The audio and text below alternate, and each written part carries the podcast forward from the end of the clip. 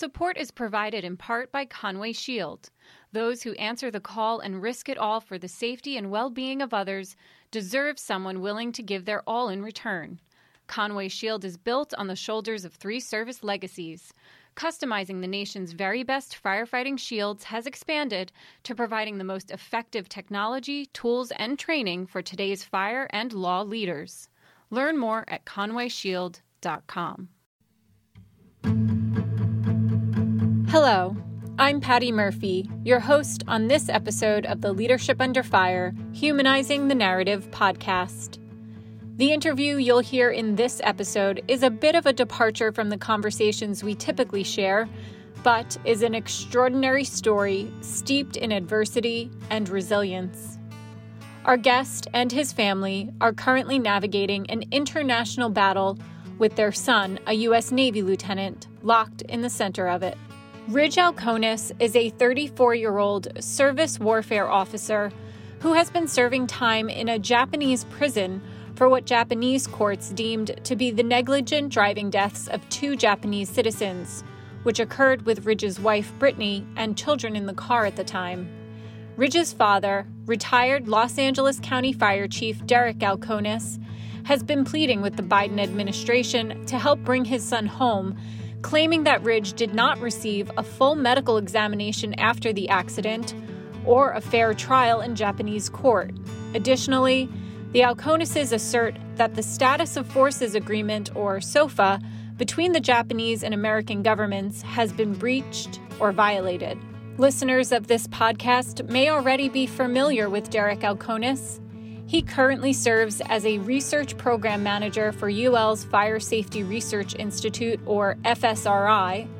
Prior to joining FSRI, Alkonis served 31 years with the Los Angeles County Fire Department most recently as Assistant Fire Chief in charge of the Air and Wildland Fire Division. He's been a passionate and active member of the American Fire Service throughout his career, as well as a proud American patriot.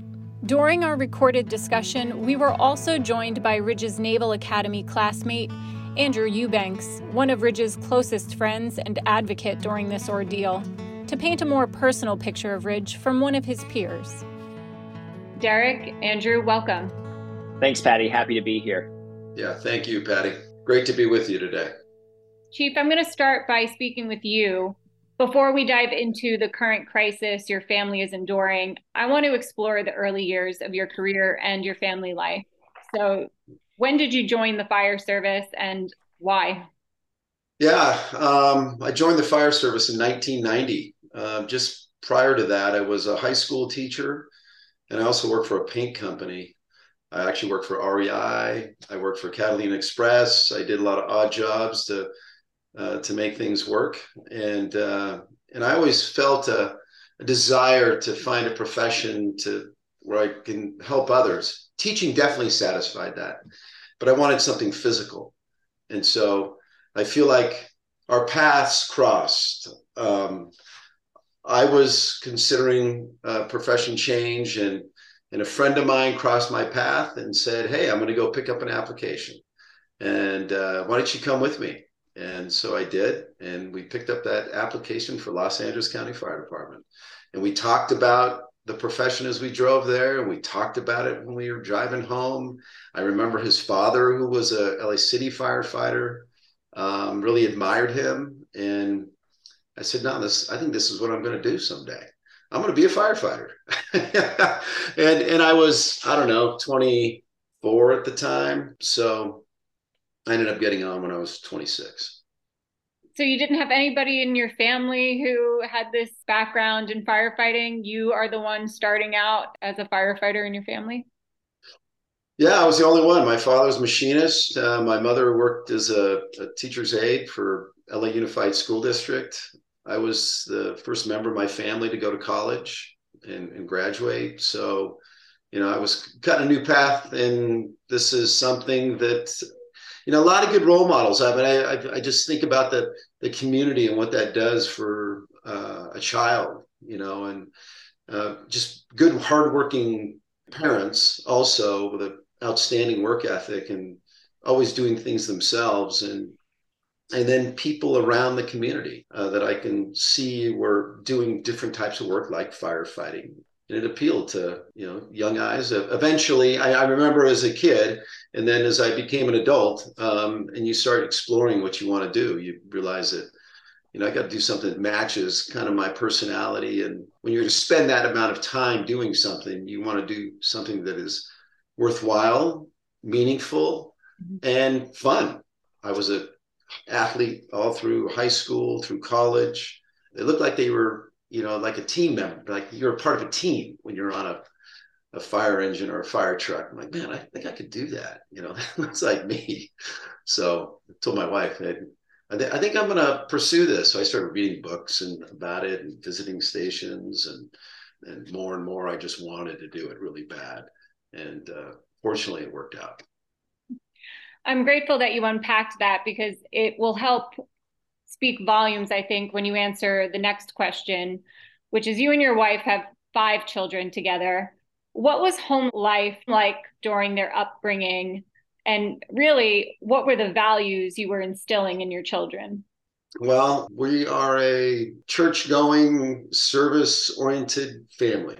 It just gets me choked up just talking about it because I feel like those early days were filled with good quality time, you know, filled with a lot of good people supporting us. But just for an example, you know, every morning we would pray together.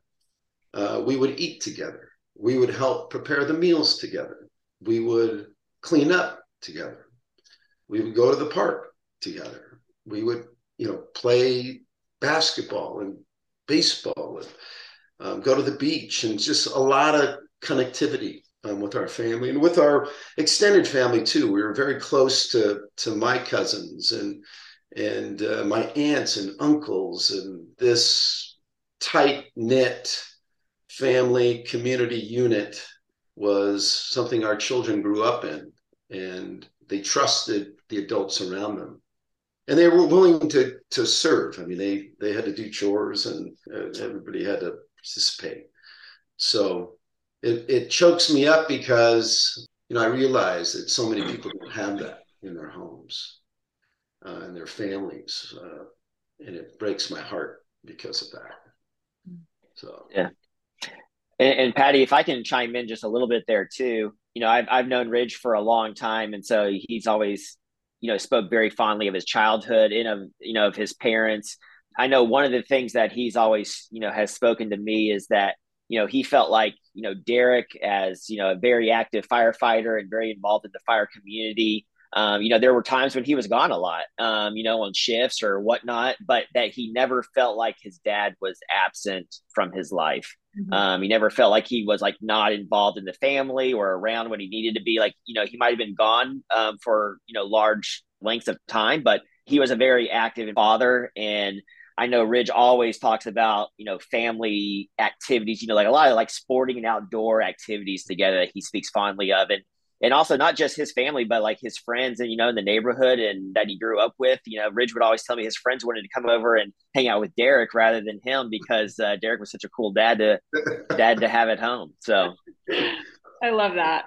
You know, I mentioned that you have five children, but specifically, what was Ridge like growing up? Was he someone who always was infatuated with the military and wanted to serve? No, you know, he's he was always one that uh, that kind of protected the underdog. I think the he was looking out for people. He just had that natural tendency to to kind of look for people that were struggling, and and he always wanted to be there to help and I can remember he also had this this like sense of of where danger lied, and I can remember him running back home from the park. Um, we told him he was old enough to go to the park by himself, but he came running back home, and he's and he told us, Susie and I, like something wasn't right. And like there, there was older kids there, and I didn't feel comfortable, so I came home and he was always one that he just wanted to be outside all the time right? Mean you could not keep this kid like even playing video games he would just get like frustrated and have to go someplace. So he did have this like he thought about things in front of him. He he understood his world He, even as a young child, he looked at the landscape and evaluated it and sized it up and, and made decisions. And even uh, we were we were driving one time. I was teaching him how to drive. Actually, he came he came to work one night. Susie dropped him off, and uh, we were going to go surfing the next morning. So he was at work with me at the fire station. And so he was 15 or so. So we get up and, and we're we jump on the freeway and I and I was telling him, okay, when you're on the freeway, don't get behind a truck that has a bunch of stuff and it looks like it's tied down and you have to trust how it was tied down. Don't trust that that person knows how to tie knots because you never know what's going to happen. Mm-hmm. And he's like, yeah, yeah, that makes sense, Dad. And like seconds later, a washing machine drops off of the mm. back of the truck, and we had moved. Right. I told him go to the next lane. He had his driver's permit, and uh, today he even says because like I, I, I totally remember that. I mean, I, I remember like recognizing that my dad saw that that could be a problem. He told me that I have told people that I've driven with. I told my friends, and you know, I think he he's just one of these guys that um, that recognizes and, and and looks at the world. He loves nature. He loves um, to uh, to be part of it, and uh, he was involved in music as a as a child. Um, all through, we had this uh, one family um, who just they had six kids, and their mm-hmm. youngest kid was the same age as Ridge. They learned to play the guitar together, car together, and then and then the the mother was involved in our church uh, music program, and then she got involved with the high school program. And she says, "Ridge, you should be involved." And oh, I don't know if I have the time, but he ended up doing it. And now, as he as he even sits where he's at right now, he says, "Learning how to read music is it like saves my soul because I could I could read the music and I could read the words and I can hear the music in my head." Um, and where other prisoners can't and you can't sing. They don't want you. They you, you can't talk um, in, where he's at, mm-hmm. and so he can. But he can he can hear it in his mind, and like those, you know. He and then he took the time to to learn other instruments um, as he got older, just to to learn uh, more about music. So he's got a wide variety of of interest, as Andrew knows. I mean, he's he'll get into anything. Fly fishing, oh, okay, that's great. Let me try it out. Oh, then he's totally into fly fishing, right? He learns everything about it. And kayaking, that that type of thing. You know, he's he knows all about a surfboard and and like he's telling me what I need to buy. And so just a kind of a multi-talented, interested guy. And like you said earlier, very discerning. I don't know how you feel about Lieutenant Colonel Dave Grossman, but you're bringing to mind the sheepdog mindset to me. Seems mm-hmm, like mm-hmm. that would describe Ridge. Mm-hmm. Andrew, what can you share about your friend Ridge? You know, can you describe how your friendship evolved and maybe paint a picture of his character? Yeah, so uh, Ridge and I, we first met at the Naval Academy um, together and then um, kind of part of our our faith that we belong to we both left the naval academy at the same time to be missionaries together in japan for two years um, as just you know civilian volunteers. And so that's where i really got to know ridge and where we really started to to develop a stronger friendship.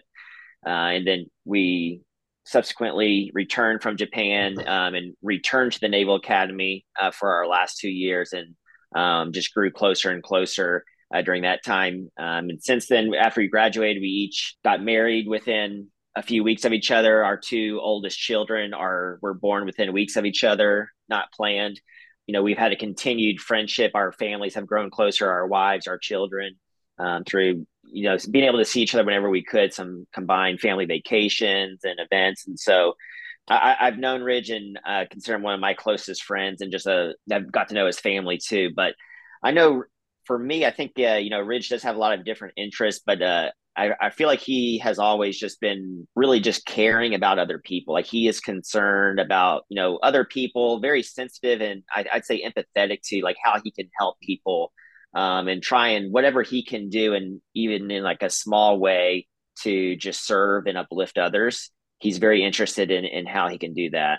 throughout his time as, as, a military officer, though, I've always really admired him just because of his passion um, for what he did and what he was doing for for the last 10 years as a as a surface warfare officer um, as a naval officer and just always talking about you know the sailors that he was leading um, you know the struggles that they had what he was doing to help them how how he was leading his divisions or or departments and i always admire him because uh, his first four years he returned to japan uh, right after he was married um, he was stationed on the uss fitzgerald a destroyer out of yokosuka japan um, spent a lot of time at sea. I think he spent probably two to two and a half years total out of that four year time at sea. You know, a very like trying time, especially you know for a newlywed and then having a new child, but never complained. Always just talking about like what he was doing to like better himself. I remember, you know, one of the big missions that he did was was patrolling the Sea of Japan between Japan and, and the Korean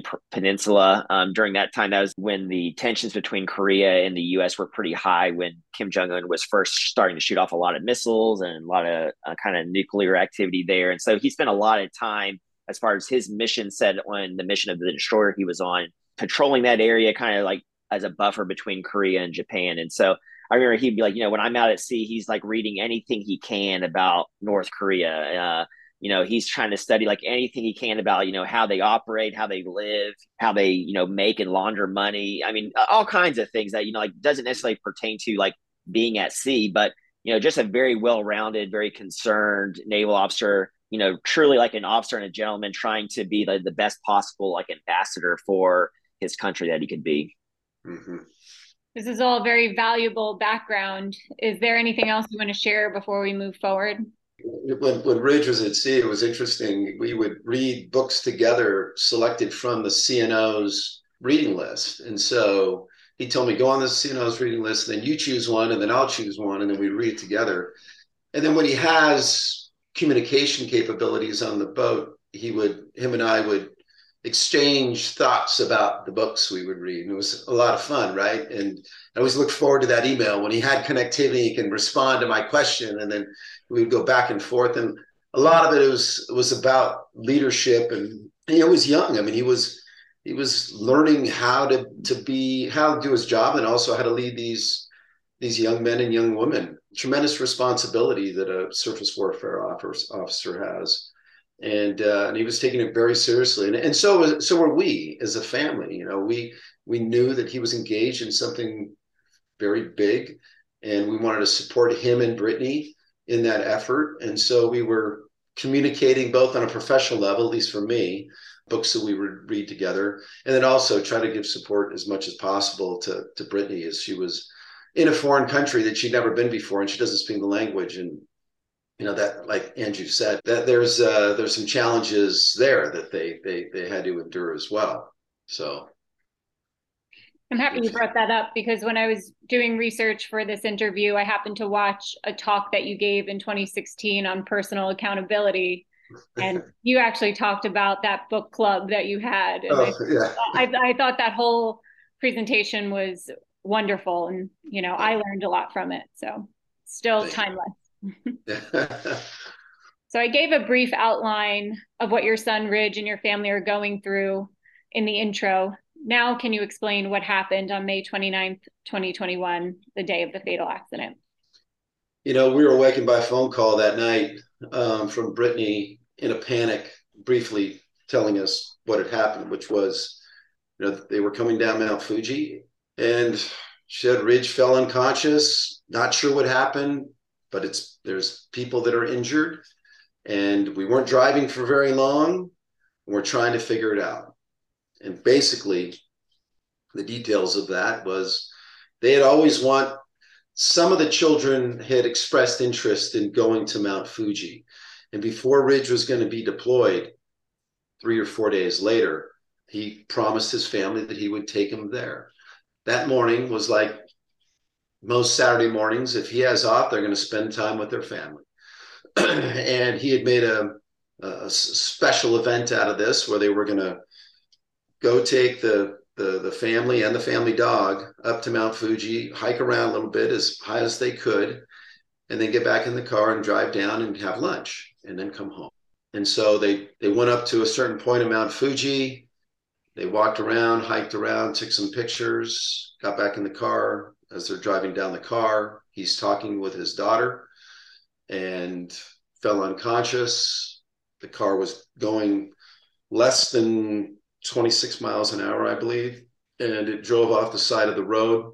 He was slumped over the wheel, as far as we know, and he veered off and hit a parked car, which pushed another car into another vehicle where there was a family getting into that car. Those are the people that were affected by the, the incident. Nobody died at the incident, but later on, two of them did. One later on in the day, and then one 11 days later. Ridge was alerted to what happened, was awakened by um, his wife at the incident. She saw things that were going on. She actually had closed her eyes. She was feeling motion sickness at the time. So she had no idea that he was veered off. And uh, so obviously she was alerted to that, shook Ridge, had a difficult time getting them to, to be aware of what was happening. They were finally able to make sense of things. He ended up going to uh, the police station to answer questions, which he believed that it was just going to be a series of questions, not knowing really the severity of the patients at the time, other than what they saw, which was everybody was alive and okay. Can I pause really quick and ask? Yeah. You mentioned Brittany was experiencing motion sickness. You're saying from the accident, from the impact? No, no, from before. Yeah, she, when they were coming down the hill, she wasn't feeling well, and so he said, "Well, just kind of close your eyes and and and just kind of lean back, and you know, we're going to be there shortly. Should be fine." And so at the at the moment of the accident, she she was in that state. Okay. So then he he was taken to the police station. He thought was there was just going to be questioning, right? Ultimately, that they would either take him to the hospital or do something to find out what happened. Well, that never happened. Uh, he was arrested. He was not provided with the. Oh, go ahead. Was he placed under arrest at the police station or at the accident? At the police station. He was taken to the police station by the police officers, but like formally arrested, I guess, at the police station. And Brittany and the kids stayed behind. Correct. Unaware of what was going on. They thought he was coming back to the scene and that they would get somebody there from the Navy. And, you know, there's a certain process that goes on. and they were going through that process. She was making the phone calls to alert the Navy base of what happened so they can dispatch people to assist. And this is as per protocol. Okay. Um, so they're anticipating Ridge to be brought back to scene and then connect with the Navy people and then probably take it from there. Well, that never happened. Well, there was a, a, a JAG officer that that did arrive at the police station who did provide Ridge with a form that basically says that you've got Miranda rights, but they really don't apply here. It's a different set of rules. And JAG uh, stands for? That's the Judge Advocate General. Thank you. The attorneys within the military. Okay. So Ridge was provided this form by this individual. And then from there, he was in custody by the Japanese police. And then ultimately, one day turned into two days, turned into three days. He had he, he wasn't sure when he was going to get out he was allowed to communicate on a limited basis um, to Brittany, unaware of what was going to happen next. I think she wasn't able to get there until the next day or maybe the following day. And he did not have access to an attorney. Um, so, all the things that we think of in America, like how your rights would be protected and how you could defend yourself, at least, just didn't exist in the first 26 days of confinement, which that's what he ended up doing. That without access to an attorney, he was able to speak to his wife on occasion and also um, able to speak to uh, spiritual advisors who would visit from his church. But everything was monitored. So he did have he had no legal advisor during that 26 days. And he may have had somebody that came by and said, you know, you you're in their custody. Once you're in police custody, you you you there's nothing much we can do. We can't stand in with you as you're being questioned or you know or, you know disputing any kind of investigative techniques or any of that. So that time that he spent in confinement initially was was spent answering questions from the Japanese prosecutors and interrogators. Yeah. And, and go ahead. Yeah, I can I can kind of chime in there too, Derek. And so originally part of Japan's constitution and our status of forces agreement there, which governs the the rights that American service members and dependents have um, while stationed there in country. Uh, one of the things that's in both of those those legal documents is you're not supposed to be held without adequate cause or necessity.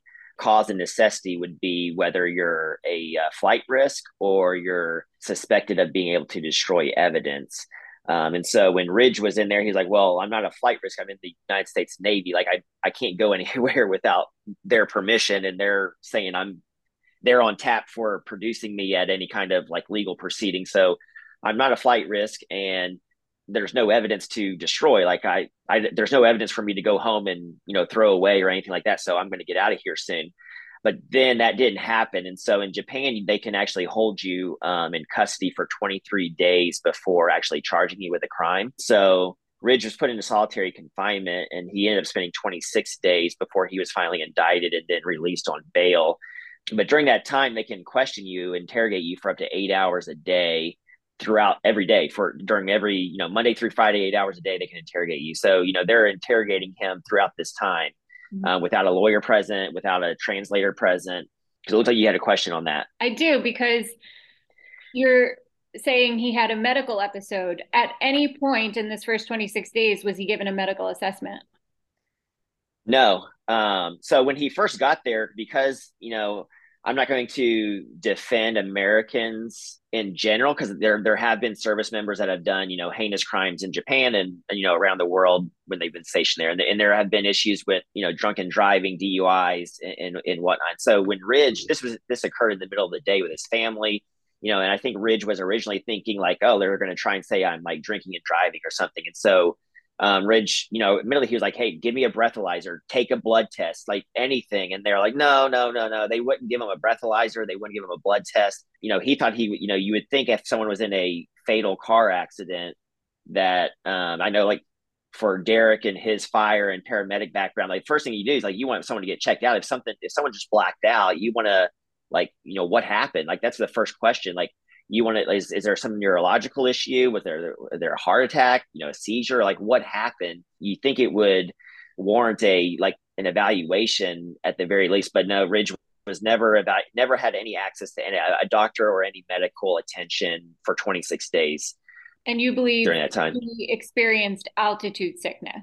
So uh, afterwards when he was released after the 26 days um, he went through a number of uh, tests, medical tests with a naval um, doctor, um, his primary care physician, and then also with a Navy neurologist. And through all those tests and from both those doctors, um, they gave him a clinical diagnosis of acute mountain sickness um, with a syncope or a fainting episode as the most likely cause uh, for the accident for his losing consciousness.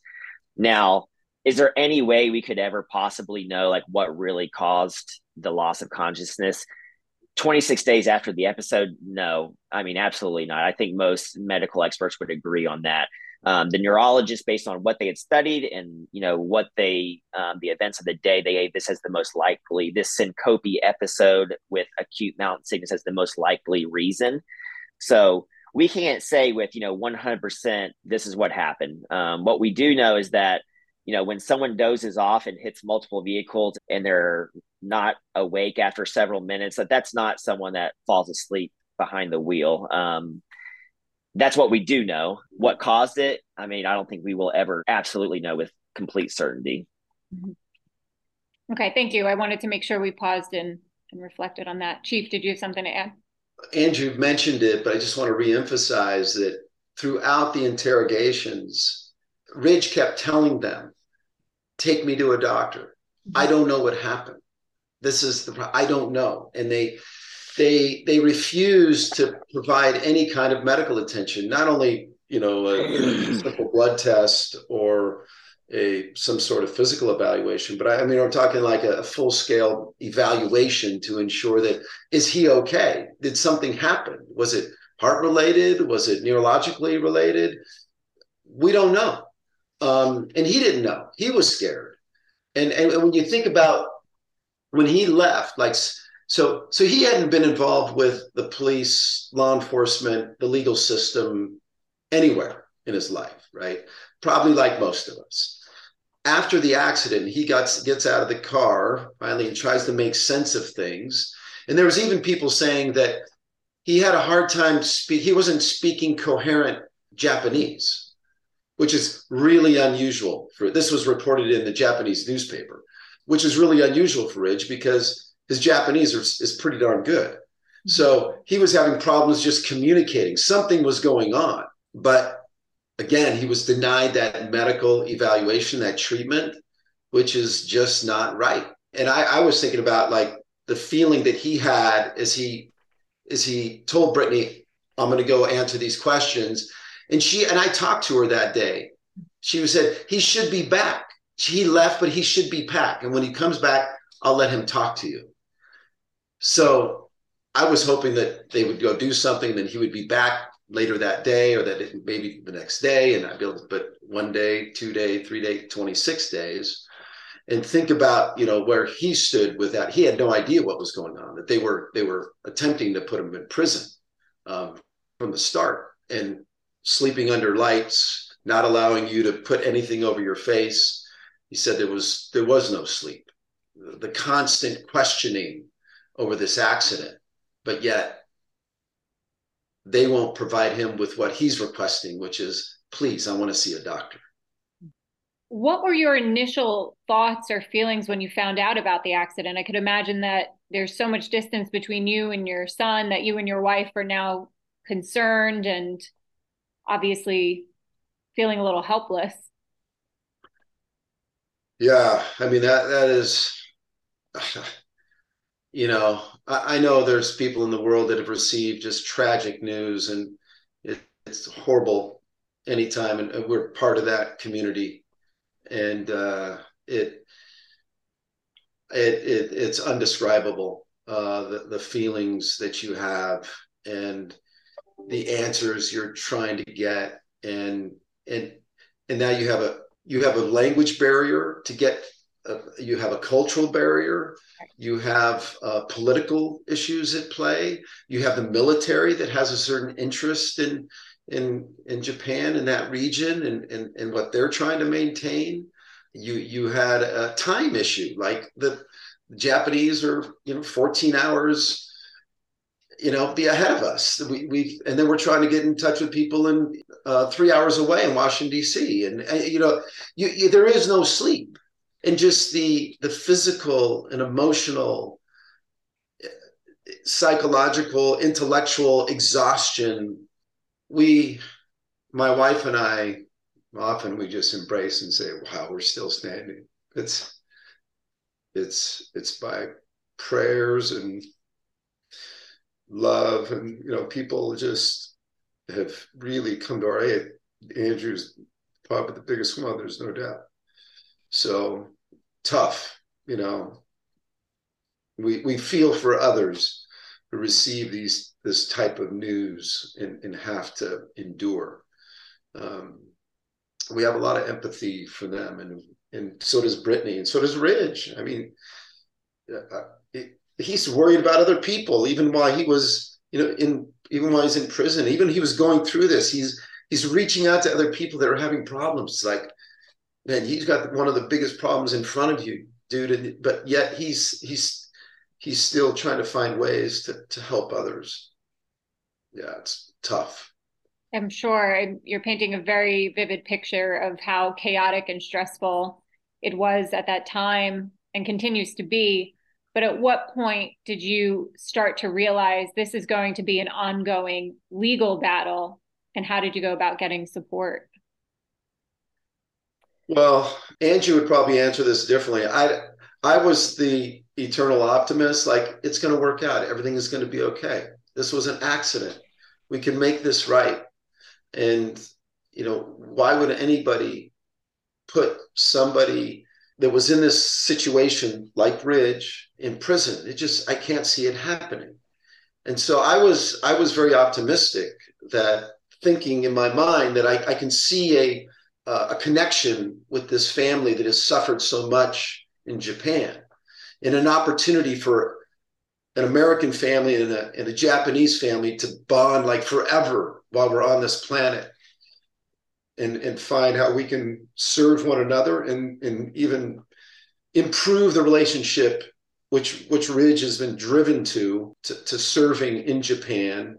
And and so the, the, I thought this this is the opportunity. This is going to bring us even tighter. And we can mourn together but we can also heal together. And, and it doesn't need the judicial system to do that. That didn't happen. I was so far off. And Ridge well you know, even when I would say those type of things to make it better for myself and make it better for Susie, my wife, and our kids and my mom and the grandparents and all this, it didn't go that way. It was opposite of what I hoped for. Andrew, what do you have to add about that? Well, I think one interesting thing is that you know, Ridge and I, we both, you know, were civilian missionaries in Japan for two years, like, you know, two years straight in Japan, learning the language, the culture. Uh, we both have a very strong love for Japan, the people there, their, you know, the wonderful things about their culture. And despite all these wonderful things, we had no idea how different their legal system was from ours. And so, you know, the first couple days were just uh, a lot of confusion of like, you know, what happened? You know, why is he in jail? You know, surely this is gonna he's gonna be out soon. Like there's it was an accident. And so the first thing that was immediately apparent was that, you know, Brittany needed a lot of help because she, you know, she's there, foreign country, her husband's in jail, uh, foreign justice system. She still has three kids to take care of. Um, so the first thing that I did was, hey, Brittany, I'll be the buffer between you and like these hundreds of people, that family and friends that are reaching out. Um, so I kind of became the spokesman, representative, kind of gatekeeper to Brittany originally, um, and started sending out kind of newsletter updates to friends and family. So that that list has grown to almost 450 people now that still send out regularly. But um, that was the first thing we did, just to let people know what happened. Um, and you know, hey, please pray and for Ridge and the situation for this Japanese family um, that was one of our biggest concerns was you know that these people died in this accident. We wanted the the family to to heal and be comforted and be helped however we could. Um, and that was one of the things that Ridge and the very limited communication we had with Ridge while he was in that that initial um, custody was his th- his thoughts were like I want to take care of the family you know whatever we can do to like help this this family. And so that was what we were originally were doing and kind of as like the days turned into to weeks, it started to become pretty apparent that uh, this was not going the way that we hoped or or the way that it should. So Derek, yeah, very optimistic. Um, I have to say I was not as optimistic um, as time went on. This could be a long haul problem. How did the trial and the sentencing play out? So in Japanese custom, there's a process known as gomenasai, which I'll let Andrew kind of describe that in more detail. But basically, it, we understood it as it's an opportunity for the person who created the problem, in this case, Ridge, to extend sorrow and remorse in the way of a, a gift to the, the people that are injured, in this case, uh, the surviving members of the family. And so Ridge was crushed. His life's work, his professional life's work, has, has been this Japan US relationship and defending that Indo Pacific region where Japan is and, and, being very skilled and knowledgeable of. And now he he has created a situation for a family. And, and I, I would say that he was definitely more, I mean, he was so concerned about them and how to help them, what they will receive from him eh, with this Go But it didn't, nothing worked. There was too much pain on that side. I don't know what they were, you know, beyond that, I assume that there was a lot of pain. It was difficult for them to to receive anything from from Ridge or any of us who had written letter express our sorrow for them. And the gift just it, it didn't happen until uh, and so so then the trial went forward and it was difficult and uh, Brittany was there, but we couldn't be there because it was during COVID and there was big time restrictions in Japan. In fact, it was difficult for us to get to Japan uh, to be there to offer support. And we had to get our senator to, to help us secure a visa, uh, emergency visa to, to get in there. And, and but this time, I mean, we were we were cycling paperwork through anybody that would read it in uh, the U.S. politics. You know, from our local politicians to senators and to the president of the United States. I mean, we were doing all that we could to contact anybody. We finally get there, and the trial goes on, and Brittany was there, um, and Ridge was there, but we could not attend because only so many people were allowed in the courtroom, and there was there were some challenges with understanding the, the courtroom interpreter, uh, how Ridge was portrayed in this as a, as a criminal, and how it was very clear that it was going to be very difficult to defend himself. Many people have said, well, why didn't you just bring out all the evidence that the doctor had? It, it was there, it was available, but also the prosecution has a, uh, the ability to accept whatever evidence that is submitted by the defense. And in Japan, it's different too. You you have to take responsibility for things like this. A vehicle accident is always somebody's fault. Something happened, that, that accident happened because somebody did something wrong, even though it was an accident. And so taking responsibility is a big thing. And Ridge definitely took responsibility. But at the same time, you know, he wanted to for the courts to understand that this wasn't intentional. This was not anything that he did that was uh, that created a negligent situation. This was an unfortunate medical event that he was unaware of, but nonetheless, it wasn't going well in the courtroom. And then several weeks later was the sentencing. And uh, so when they got out of the courtroom and he took the witness stand and he answered questions, and it basically a, a demonstration of how remorseful he is and and uh, and and what happened at the incident as well. But uh, really expressions of of of how he felt. Um, yeah. Go ahead. Yeah, and, and one thing, uh, so the trial was very short. It was just a, um, a short um, half day trial. There wasn't a lot of evidence or witnesses or anything like that. Um, one thing to, to know is that Japan has a 99% conviction rate, and it's very, uh, once you're charged, it is very difficult to to prove your innocence. So the the advice and the counsel that he was receiving from his Japanese attorney as well as from government uh, attorneys was in Japan with this conviction rate and the way their system works, you plead guilty. If you defend yourself, it'll be viewed as not being remorseful or sympathetic towards the victims, and, and they will inflict a, a harsher sentence.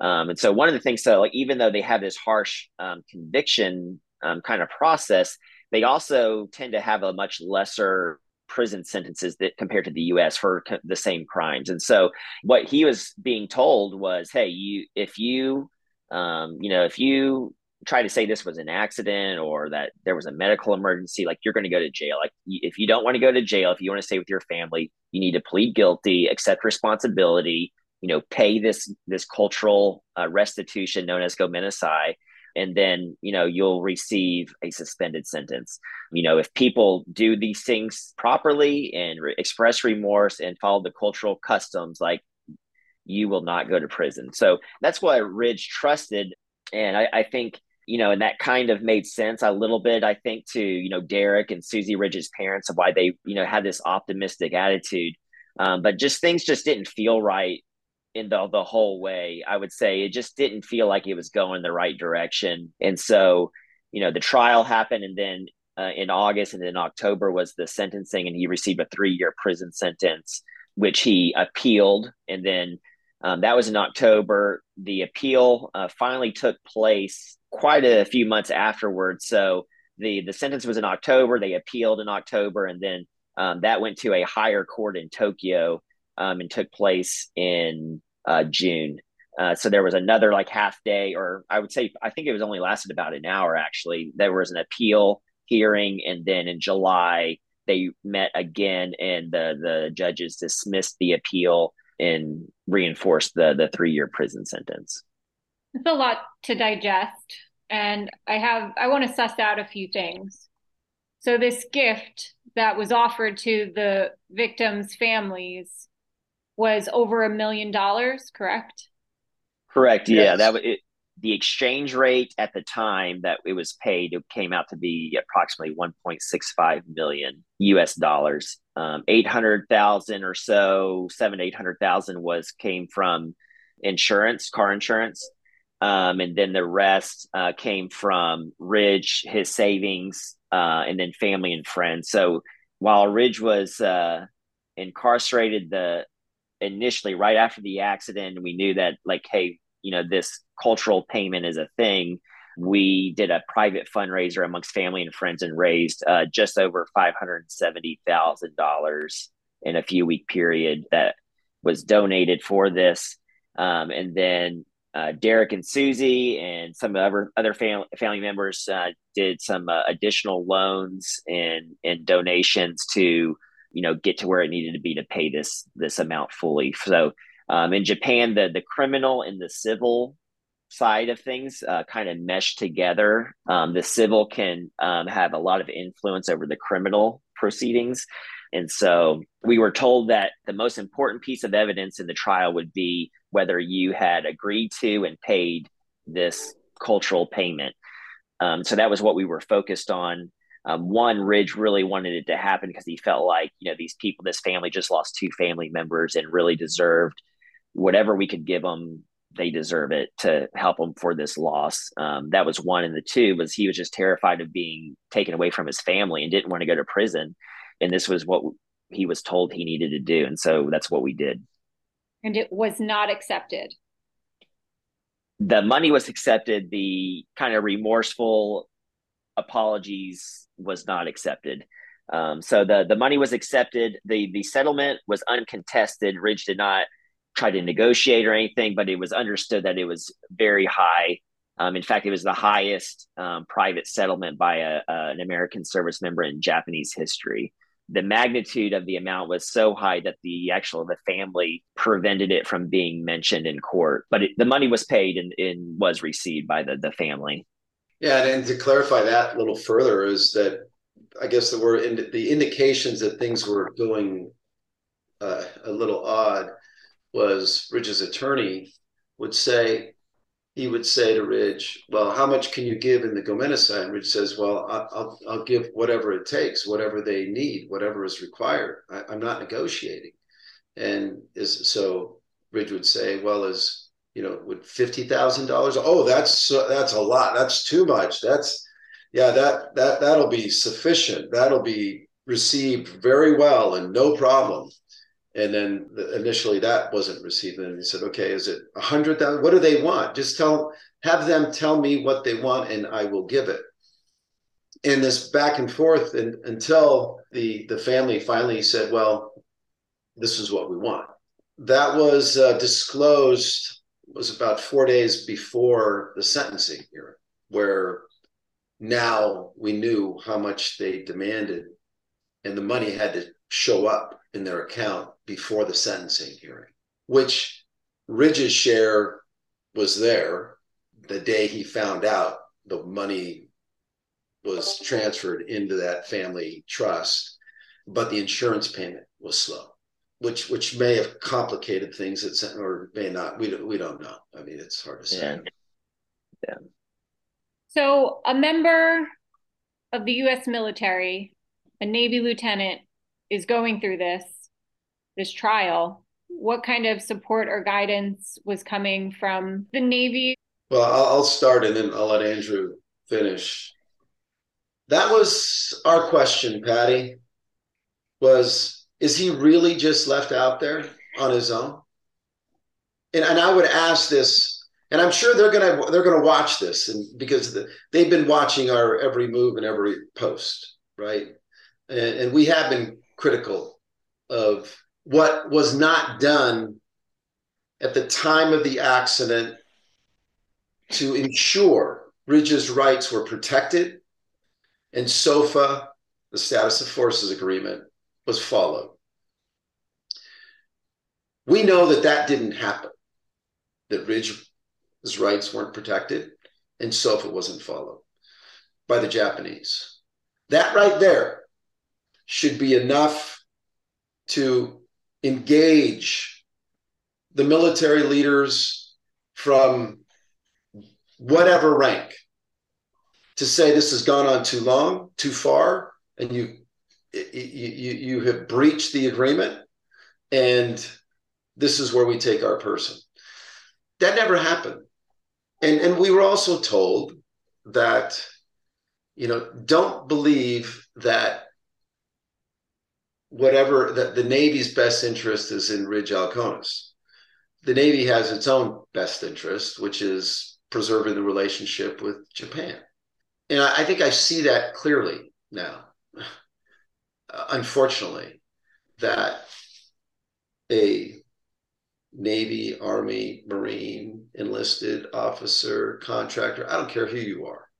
If, if, if you're in a foreign country that has a status of forces agreement, then we have to be assured that that is followed by that host country. And that if it's not, then there is some sort of consequence. And that we can act um, to ensure that we protect the rights of that individual. And and that's what keeps us fighting. And when Ridge went to prison, he said, Lead me in there until you fix that part of it. Because let's not have another person have to go through this. And that's why we fight. We fight for to bring Ridge home, but we also fight for all of those men and women who are serving mostly in Japan, but all of those that are under a status of forces agreement in other foreign countries.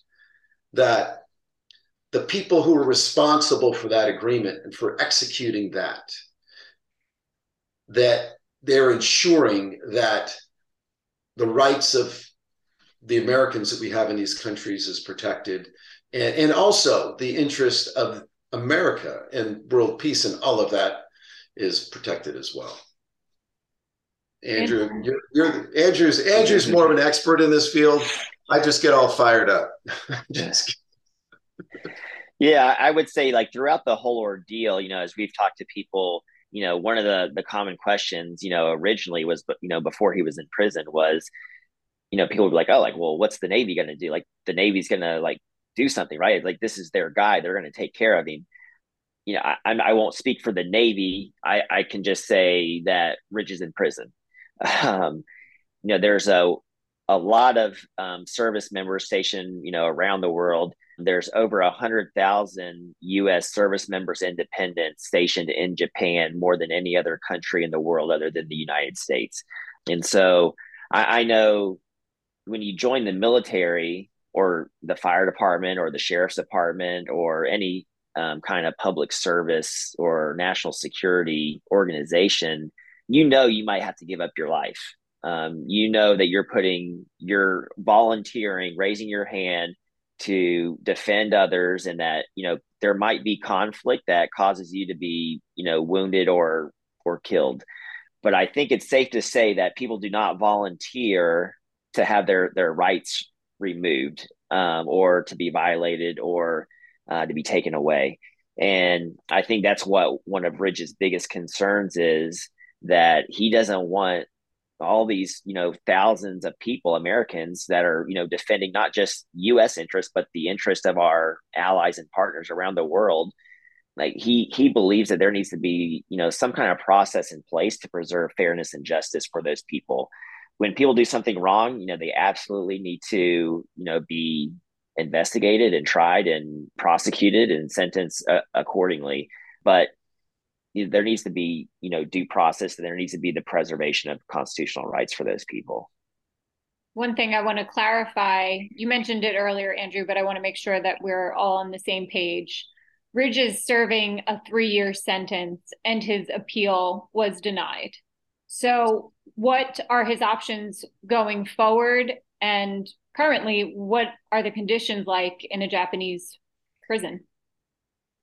Yeah, I, will go ahead. I'll go first, Derek. I think, well, one of the, the, the first um, thing I'll say, like his conditions in the prison is um, he spends a lot of time in, in solitary confinement, just in a cell by himself.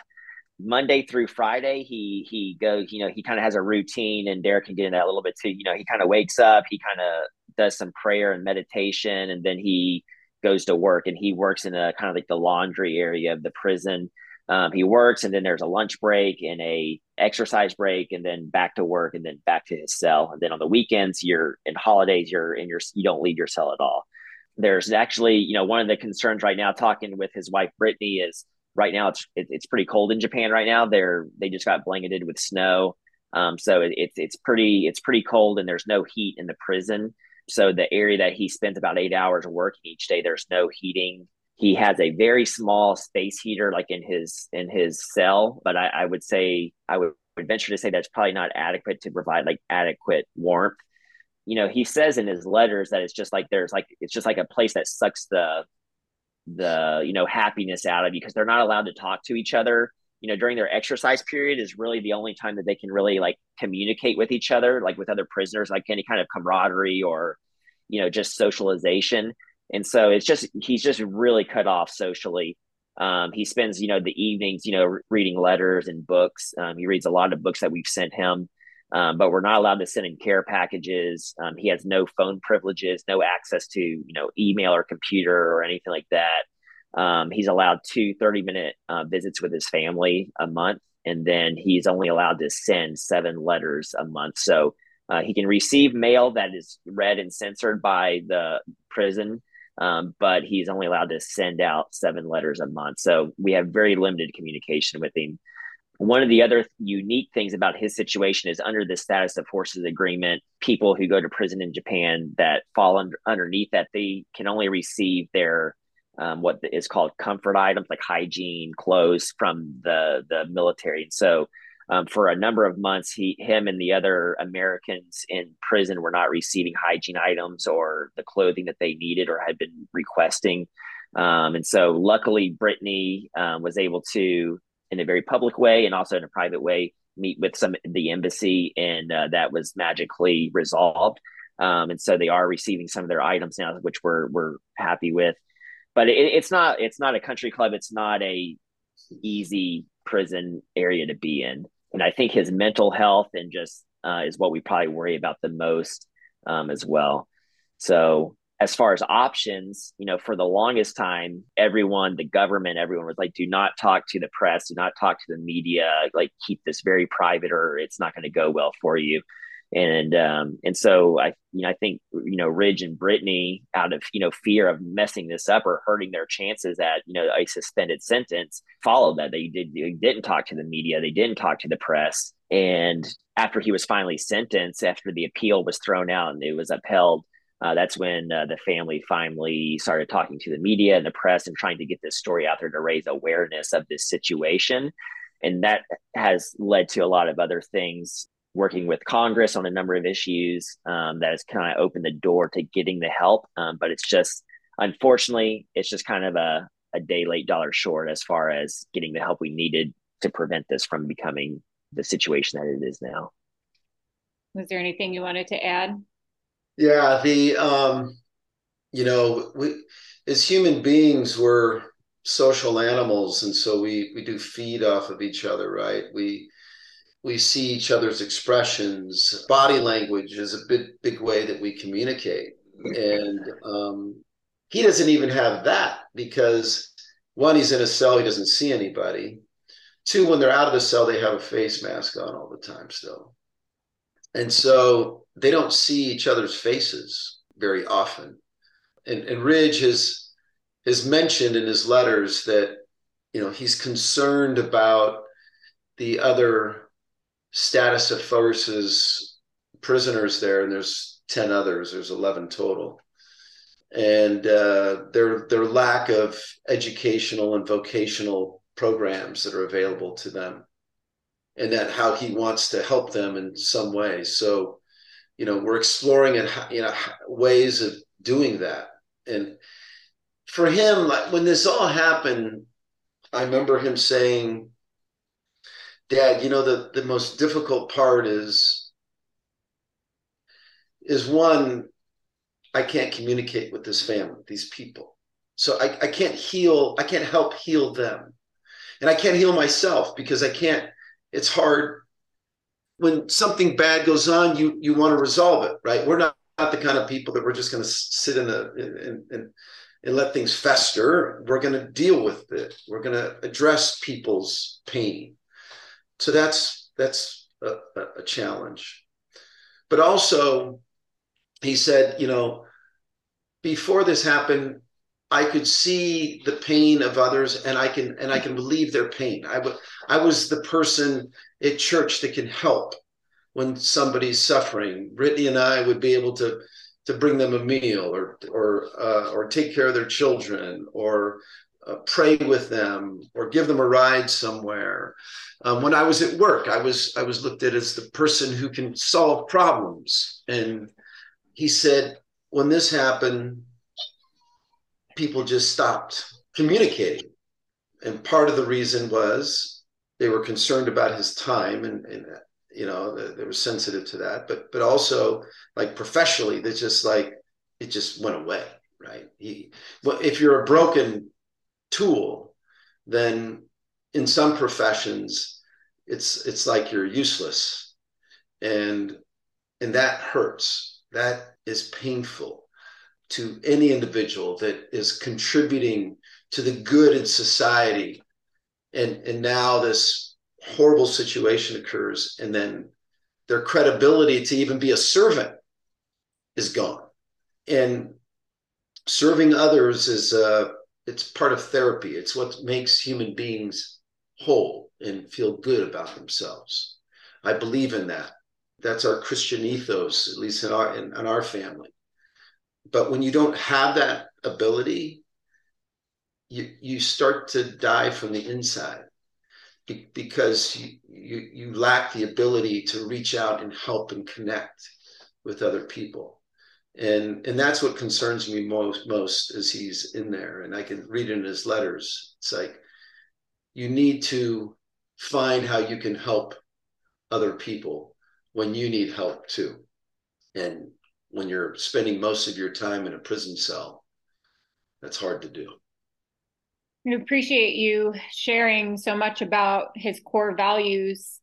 And I think everybody listening to this podcast can identify with that way of being. What about his past experiences do you think have helped contribute to helping him get through all of this, this difficult yeah. time? His upbringing, his training, his mm-hmm. network, mm-hmm. his spirituality, all of it. Yeah.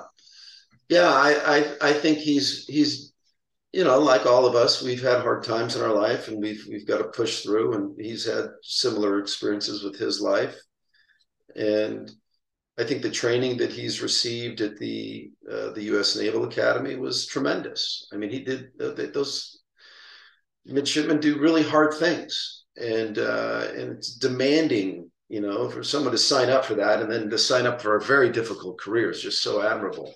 All the men and women who do that is incredible um, what servants to uh, to us U.S. citizens. So that that has helped kind of fortify him and make him resilient.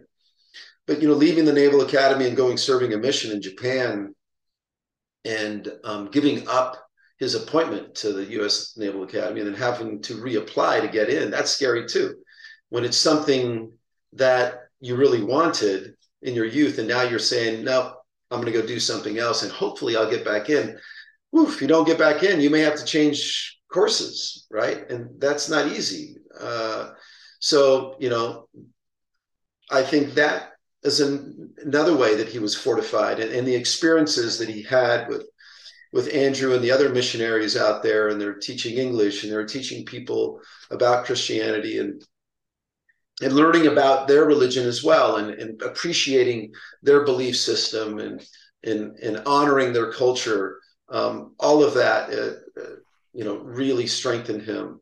Um, being away for two years and having limited access to us as parents and his siblings and everything, you know, what a tremendous growing experience you know the faithful leaders that were around him too uh, in Japan. I can't overstate them. I mean, he's he was he's still friends with the adult leaders that were organ that organized that mission. It was great. His his faith leaders, his friends, families, and I, I think he he's associated with right people. I mean, we tell our kids find good friends. You know, the people that that support you and and that you can share common ideals and, and you can grow together. He has that in Andrew and, uh, and, and his wife, and they're, they're connected. That was, that is important. Reading good books, you know, uplifting yourself, furthering yourself in, in different ways. That's so important because now, you know, he's having to, like he said, the music, he can see, he can hear the music in his head um, by reading the music. I mean, what a gift that was. Because otherwise he'd be just looking at words but he can he can see it and sing along and, and feel it and think about singing these songs with other people. And and that's important in reading some of the the journals of of other military um, leaders that have spent significant time in prison Stockdale's memoirs are outstanding he talks about that that you know he his time at stanford studying philosophy and then and then being incarcerated for all those years uh, in the Hanoi Hilton and, and other prisons in Vietnam, were what kept him going, um, the reflections on those thoughts and ideas and all that information is important uh, when you're in these environments. So uh, we believe too that that prayers work, that there is divine intervention. Now, do we want him plucked out of the prison immediately and sent home? He could be with his family and start his life and start contributing to society. We would love that, but it it'll happen in time. It will work. But really, you know, the prayers of strength, of resilience, of knowing how to deal with this properly, knowing where to focus our attention to bring it to the right people that can make things happen we pray for that too. And we and, and we continue to pray for the japanese family to heal too. That i, I can't over as you know overstate that enough is that i still feel it's horrible. It's it's a there's a there's a just an empty part in my soul in all of us. Like we can't connect with these people because we feel like we are connected in this odd weird way on that day of May 29th. And why can't we, why we live this, why we live on this earth, why can't we just connect and uh, and heal together? And, and hopefully that one day will come. See all the emotion pouring out of you right now. How are you, your family, your friends, how are you handling this, supporting one another, drawing on your past experiences? Do you mind sharing how you've maintained your resilience? Yeah, I mean, there's been times where there's just, you know, a lot of tears. I mean, at times when I'm talking here, it happens, right? You just, you become a different person. You are more sensitive to these feelings of anguish and hopelessness, and then of like, I can't do that. I can't live in that space. I got to live in in the world that that I see the beauty still and I see hope and optimism. And so, how do we do that? Well, in our faith, we are given assignments to serve other people. And uh, we feel like it's that is a way to heal ourselves, it, is to lose yourself in the service of others. And uh, not that I'm very good at it, but I'm a practitioner and we're trying. And we do try to make ourselves available um, to help where we can. And, and other people are such great examples because they know when we're hurting and they call us and they come by and they bring food and they sit down and they talk to us and they hug us and it's just it's not only the people in our faith group but it's also you know my fire department friends my our are are just good friends in the community friends that i've had for my whole life from where i grew up in san pedro you know they're, they're watching over us. They're they're tracking things. They're calling us making sure we're okay. You know that that just know that you're cared for and know that that you have to be prepared to care for somebody else. You know that's what gives us strength. And and my wife and i talk about all the time. Like okay we got we got to live a little bit for today. Let's see the beauty and and what god has provided us, uh, to us in this in this wonderful world. Let's see the beauty in the nature. Let's see the beauty in the human beings. And uh, in the food and all the rest and just feel it. And it's work. It doesn't come easy. Nothing you know you have to put effort into being well. And, uh, and like i said we're practitioners. We're not experts we're not at that journeyman level um, but we're keep trying we keep working at it andrew did you have anything to contribute at this time i would just say like you know like I, I think you know like the this podcast humanizing the narrative. I, I just think that's really important. You know, Derek kind of talked about it a little bit too. Is um, as I mentioned, I, I, spent two years in Japan um, as a missionary, and then have returned a number of times.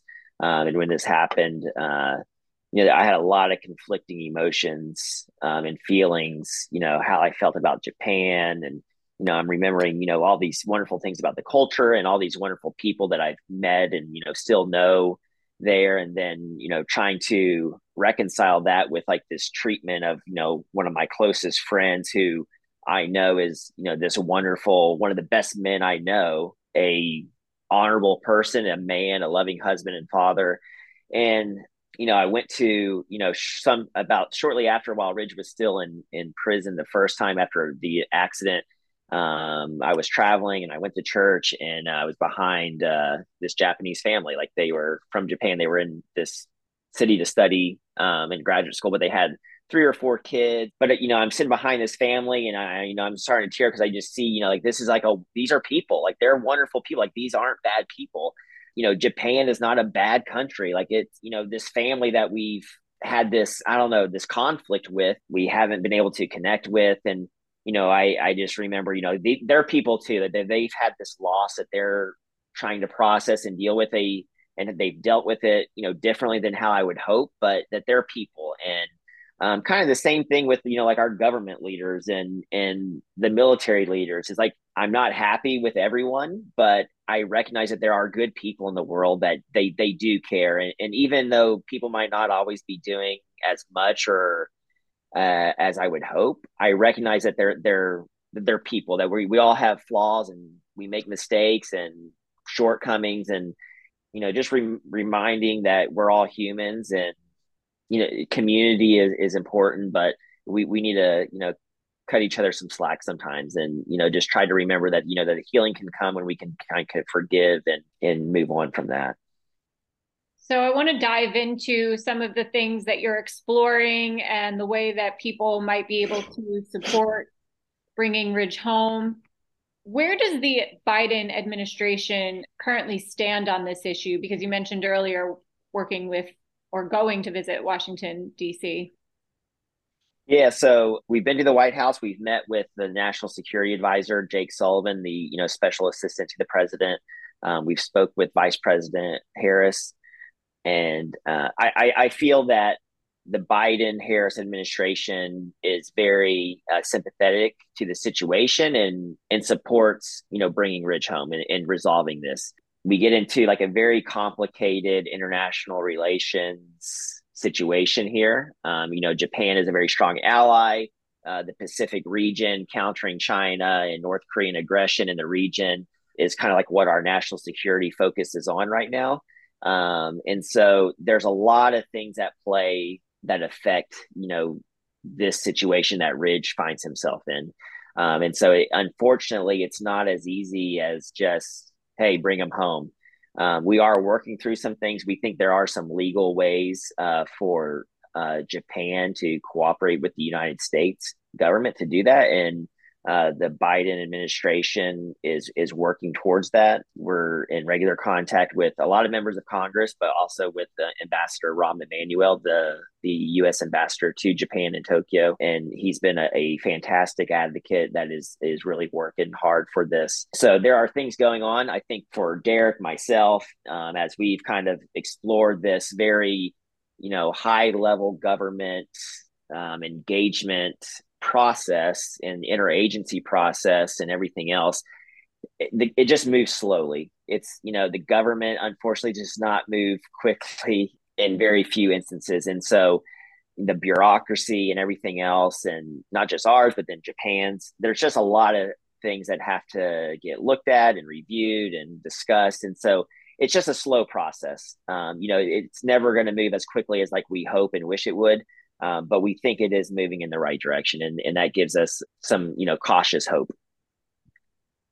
Has the Navy's senior leadership shown any change in the support that they're currently giving versus what was provided at the start of all of this?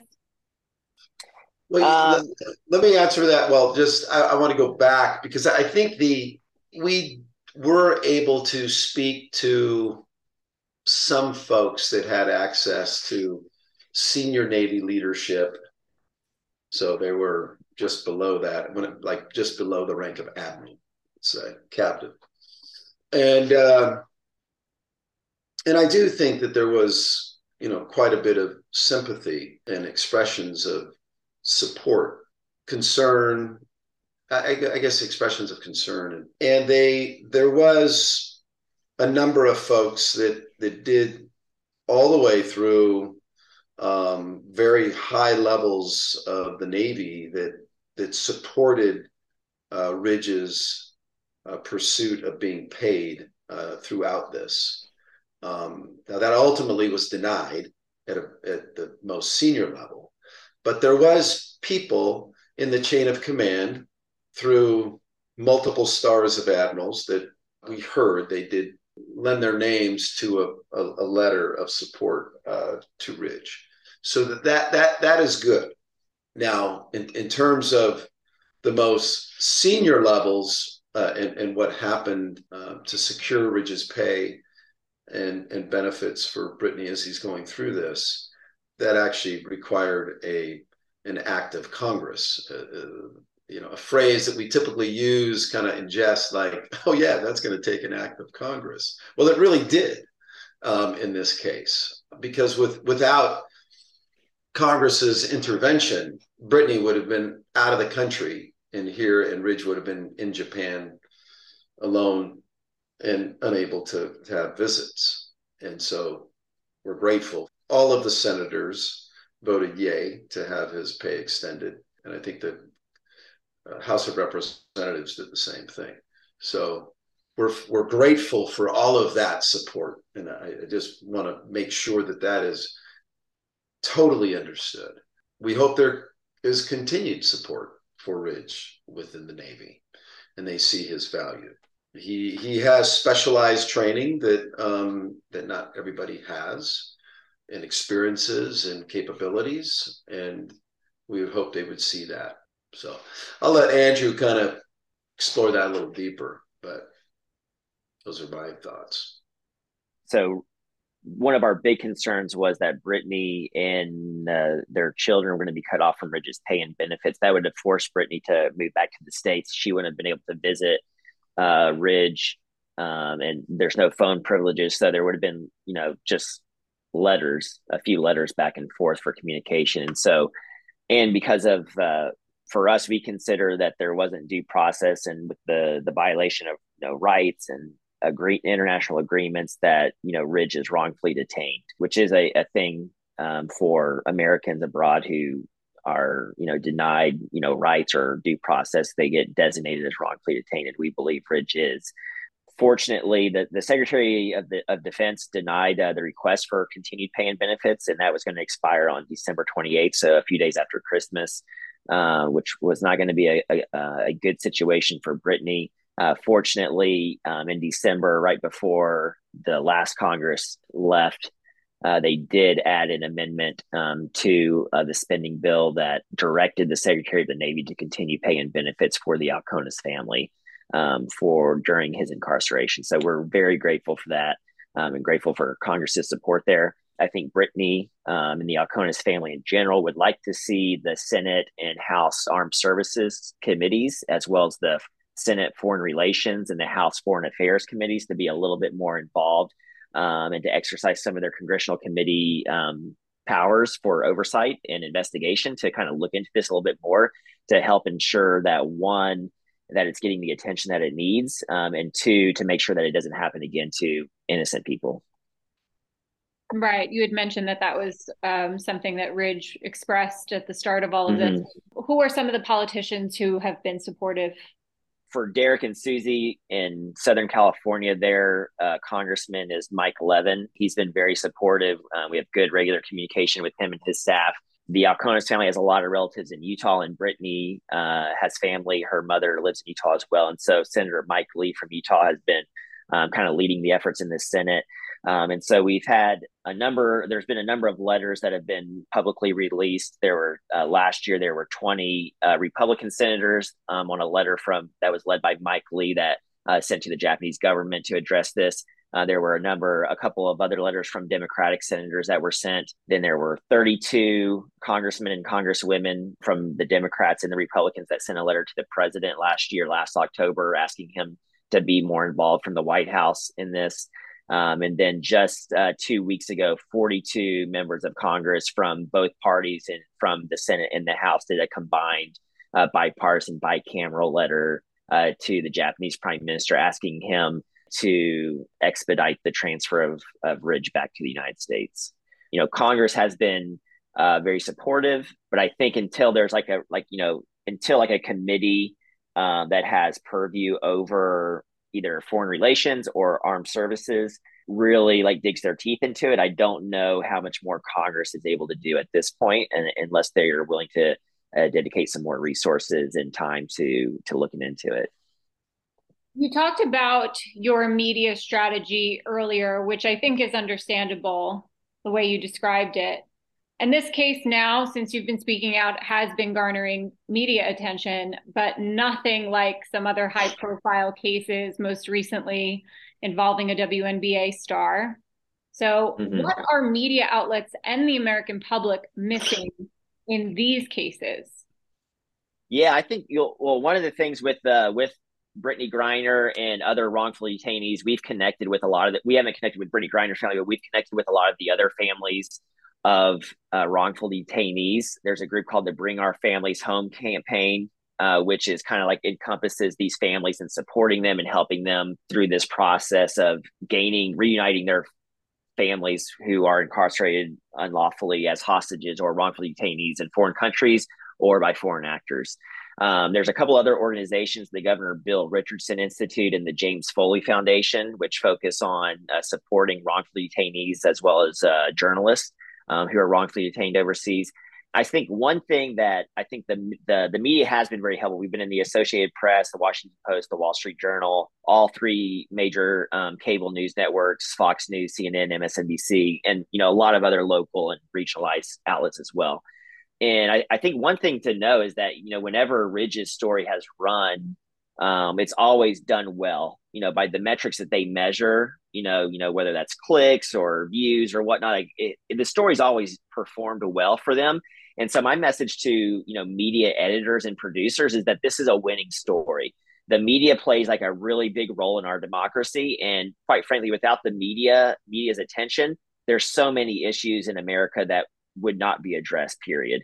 And that goes from you know big collective um, issues to individual issues like you know Ridge Alkonis. And so I think that's one of the special things about America is that we do believe in the value of an individual. We believe in the value of a single human being and like what it means to be an American and to have, you know, rights, freedoms, and liberties. And so my message to editors and producers is that, you know, let your people write and run these stories, you know, in prime time because they are winning stories. Americans are concerned. And you know, one of the things is like so many Americans just don't even know that there's wrong hostages and wrongful detainees out there. You know, Brittney Griner got a lot of attention, and, and that has actually helped our cause because it has brought attention to the overall community of wrongful detainees. And so, my message is it's a winning story and you know as you know america and the world matures and become you know globalization and business and leisure travel increases you know it only continues and grows you know this is something that americans it could be any family. You know any businessman that is traveling to japan or china um, anyone that's on vacation in any country you know this could be you. Like you could be in this situation pleading with your government to bring you home. And so you know, I think it's important that Americans know last year the government signed an executive order um, saying this is like a national emergency. The State Department has also added further guidelines and like, you know, their travel um, guidelines when you know, you know, like, hey, I'm going to travel here. You look on the State Department website, there's more guidelines about, hey, this country takes wrongfully detainees. Um, their legal system does not provide adequate protection. So uh, I think there is some movement in there and there's uh we have developed some pretty good relationships with individual journalists you know the people that you know cover the white house the state department the pentagon you know there's a lot of good people that are you know asking questions you know in press briefings and behind the scenes to like help ridge and other wrongful detainees. And quite frankly you know these are some really good people that they want to help and they they are they hurt when they feel like they can't help it but they recognize that they do have a voice and some influence and I mean, the sad thing is, like, um, a lot of times our government doesn't act uh, very expeditiously or um, affirmatively unless there is media attention on it. And so um, that's just the truth, the reality of the the the matter. And so they the media plays a huge role. So I, I would like to see there to be, you know, more coverage um, of these issues and these people, because quite frankly, without that coverage, like we're not going to be able to get them home. I will say, like, as far as like what people can do specifically to help Ridge, you know, initially we started a petition on change.org. If you go Lieutenant Ridge Alkonis or Bring Ridge Home on change.org, you'll see we've had about 85,000 signatures on that. But one thing you can do, you can follow us on our social media channels on Twitter, Instagram, and Facebook. Just the handle is Bring Ridge Home. Um, so you can follow us there. Anything you can do to help kind of raise the awareness and attention to Ridge's case, and we're posting updates to those channels. Um, the other thing that we have going on is there are some state level resolutions that are being passed right now. So the state of Arkansas passed a resolution uh, from their government asking Congress and the National Security Council to review the U.S. Japan status of forces agreement and to investigate Lieutenant Ridge Alkonis's case um, specifically in the handling of it by our government. That passed uh, last week. It'll get signed by uh, the governor of Arkansas tomorrow, and then it'll get sent to Congress and the White House probably on Friday. Um, there's a few other states that are adding on uh, to that as well. So there are uh, a handful of other states right now that are um, submitting similar resolutions to, you know, add their voice to calling this Congress's attention to this. Because, like I said, without congressional committee attention, it'll be hard to like do anything else. But um, one thing that you know that I've been pitching to you know people is that a hundred thousand Americans in Japan and more stationed overseas. There's someone from every state, you know, a son or a daughter that has volunteered for the military in every state stationed overseas somewhere, and probably in Japan and so you know every state you know has a a vested interest in like protecting their citizens and people and calling our national government our federal government to do the same. And so um, that's one thing that we do have going on. So you know people can definitely talk to their local representatives you know whoever your state legislatures are you can talk to them and ask them to submit um, those resolutions. And then of course you can talk to your your congressman or or woman or your senator and let them know that that you're concerned about this you know either by calling emailing or writing them to let them know that hey you care about the the rights in, of our service members uh, wherever they are. And then the last thing i'll add is just a plug in um, sunday february 5th um, we're having a candlelight vigil in san diego um, to you know kind of meet together and pray for you know healing for you know the alkonis family and the japanese family um, for healing in this relationship and, and to find a compassionate um, resolution to this. Um, and so that's on Sunday, February 5th. It's going to be at sunset. Um, and it's going to be at the Japanese Friendship Bell in San Diego. And I will say these events where we get together, whether it's a demonstration or just a get together, we've done different types. But it's a way for people to connect in person with us as parents, as friends, as family, Ridge's siblings, Ridge's friends. And there's healing that goes on there too. You know, I, uh, it, it's just good to see people in person and to be able to give them a hug and to say thank you and and and and, and it helps them too the story is difficult uh, we've had people say you know i every time i click on that i'm like oh no i i don't want to read anything that's bad anymore. And sometimes we we have to reveal the facts to get the media's attention right? And and it's difficult for people in their emotional state to take it.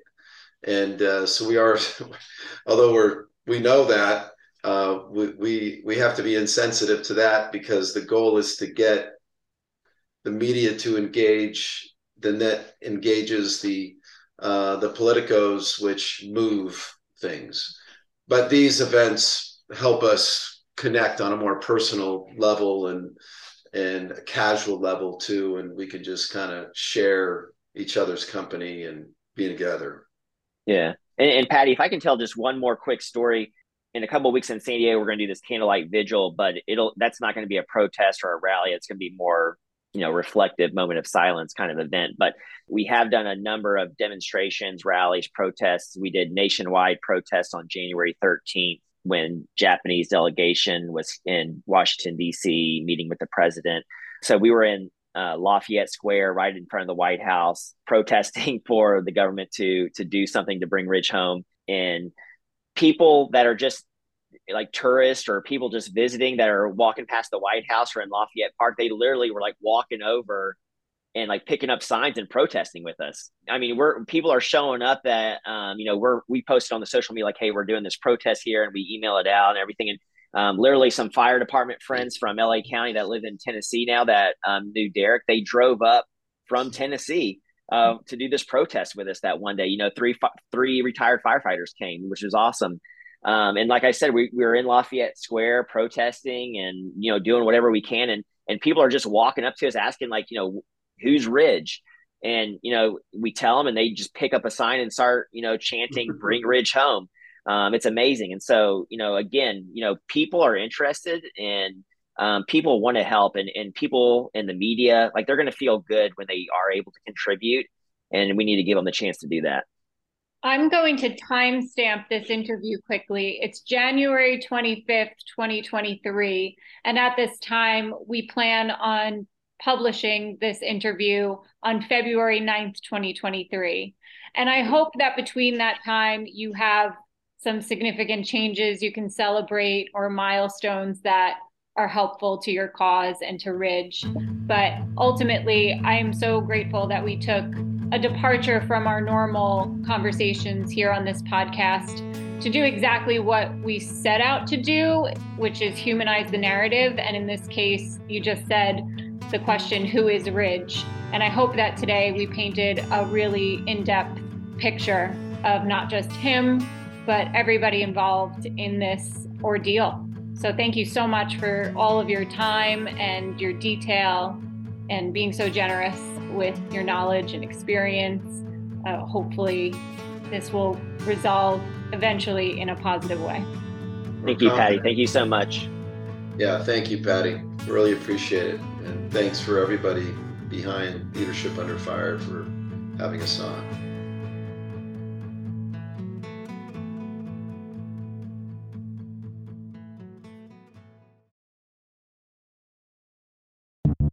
The Leadership Under Fire podcast provides a platform that helps to prepare performance leaders to navigate the moral, mental, emotional, intellectual, and physical rigors in high risk and ultra competitive settings by developing strength of mind, body, character, and critical thought.